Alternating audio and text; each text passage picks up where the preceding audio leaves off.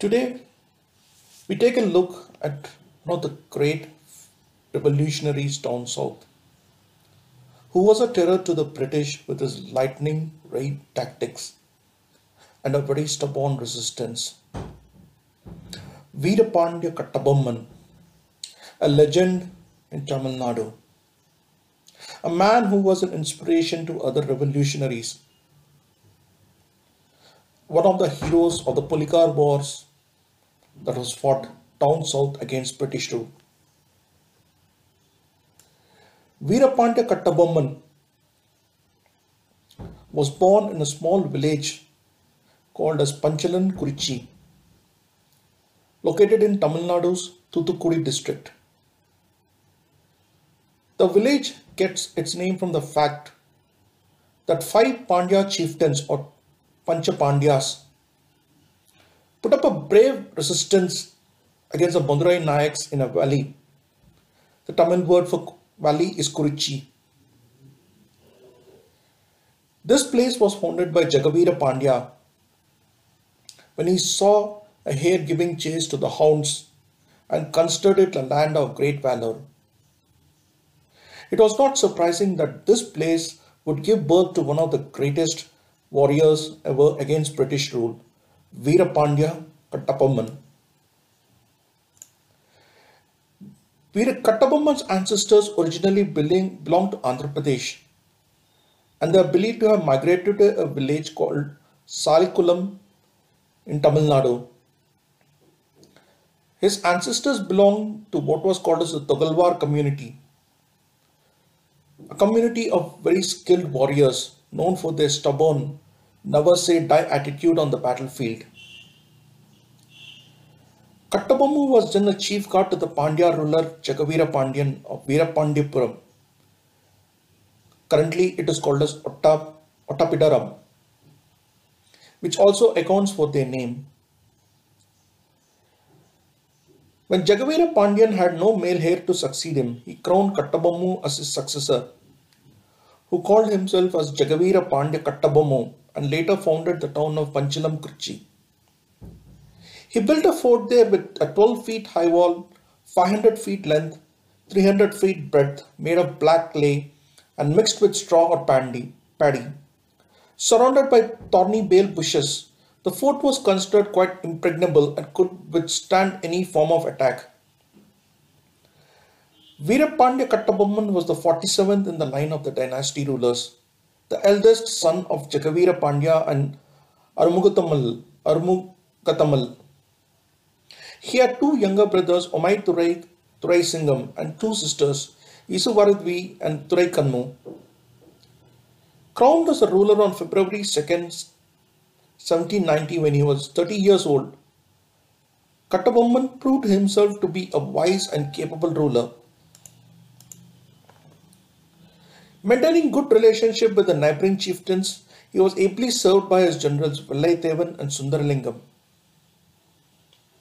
A devotee of Murugan of Tiruchendur, he constructed 45 bell towers between Panchalam, Kurichi and Tiruchendur that would convey the time of the puja in a relay system.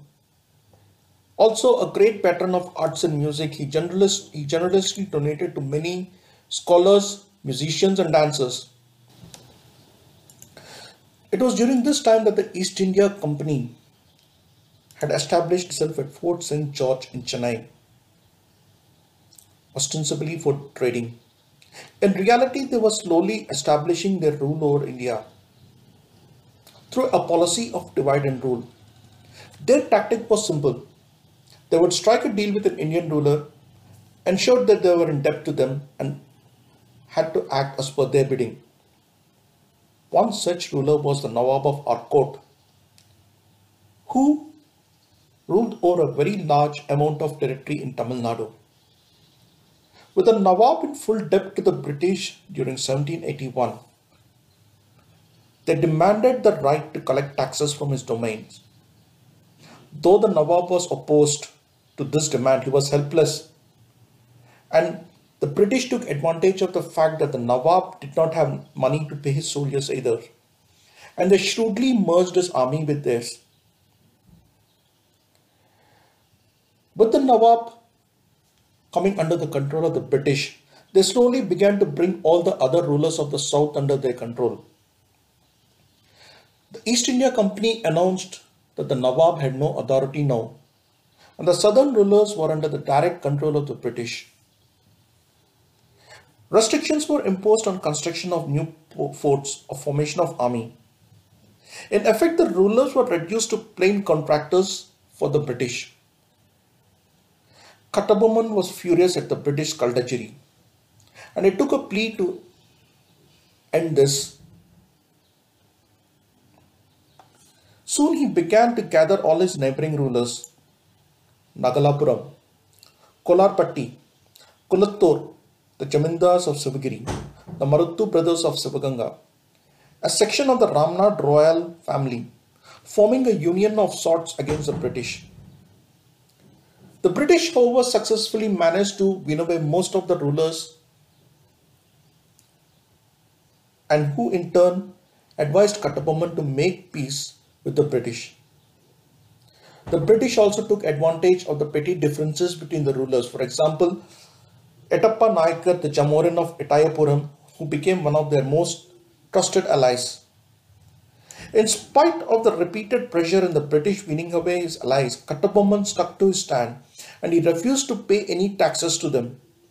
In fact, he intensified his revolt against the British and also received support from the Maharaja of Ramnad. When the Maharaja was arrested by the British in 1797, Kattabomman along with his brother Omat gathered forces to attack them at Sivagiri and the British took this as an opportunity to trap and capture Kattabomman.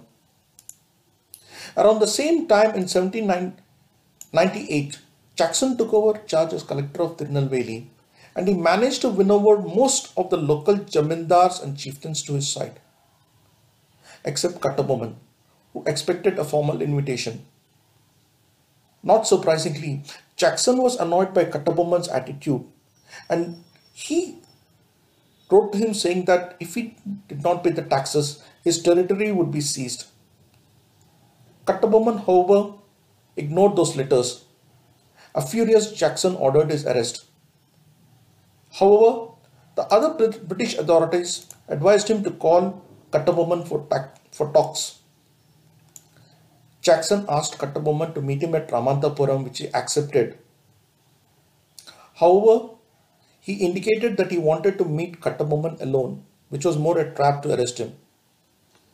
Knowing fully well that this was a trap, Kattabomman nevertheless walked in alone to meet Jackson leaving his guards outside. And there was a long exchange of words between Kattabomman and Jackson over paying the taxes. And that is where Kattabomman uttered the famous words Why do we need to pay tax to you? Have you planted the crops? Have you watered them? Did you sow them? A heated battle ensued between the British forces and Kattabomman's army in which an officer Clark was killed. And his minister Tanapati Pillai was captured by the British. Kattabomman wrote a letter to the higher authorities asking them to release Pillai. Jackson was dismissed and sent back to England. And in January 1799, Lushington took charge as a new collector. Lushington once again invited Kattabomman for talks and he gave him permission for his guards to accompany him. He arrived at Ramantapuram with his full army and he refused to meet Lushington unless given a formal invitation. The collector insisted that Kattabomman must pay tax, though, though his revenue officer at least.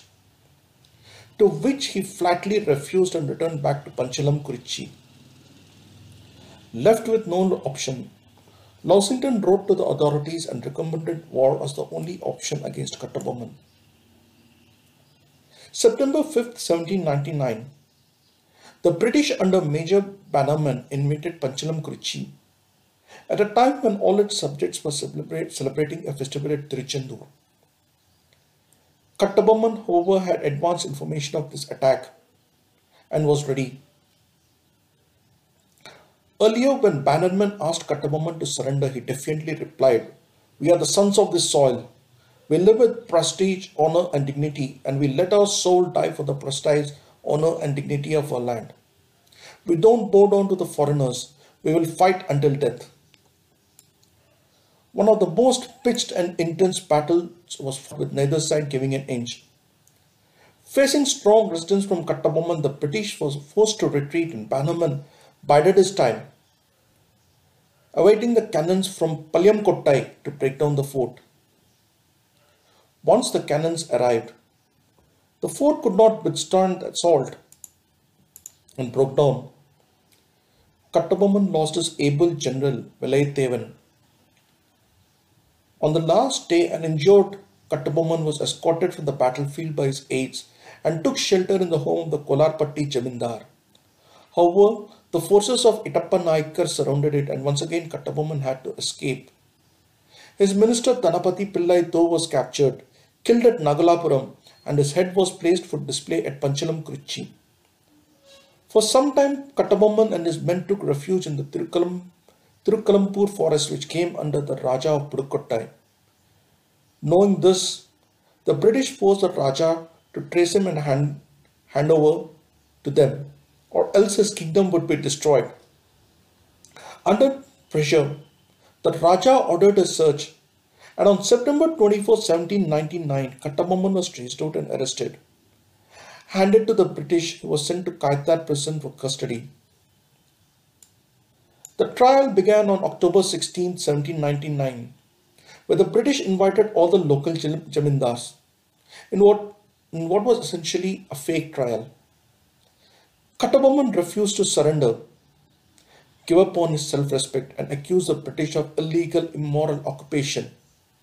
When the British offered him amnesty if he asked for a pardon, Kattabomman shot back, do what you want to do, you cowards.